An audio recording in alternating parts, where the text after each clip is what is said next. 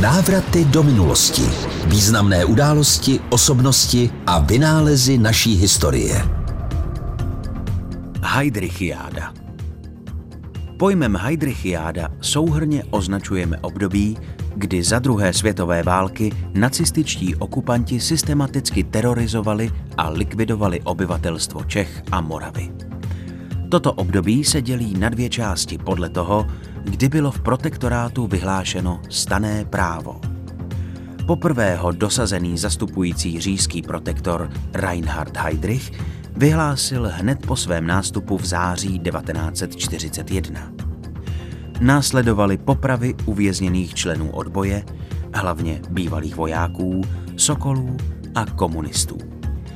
Zatčen byl také předseda protektorátní vlády Alois Eliáš, který tajně spolupracoval se západním odbojem.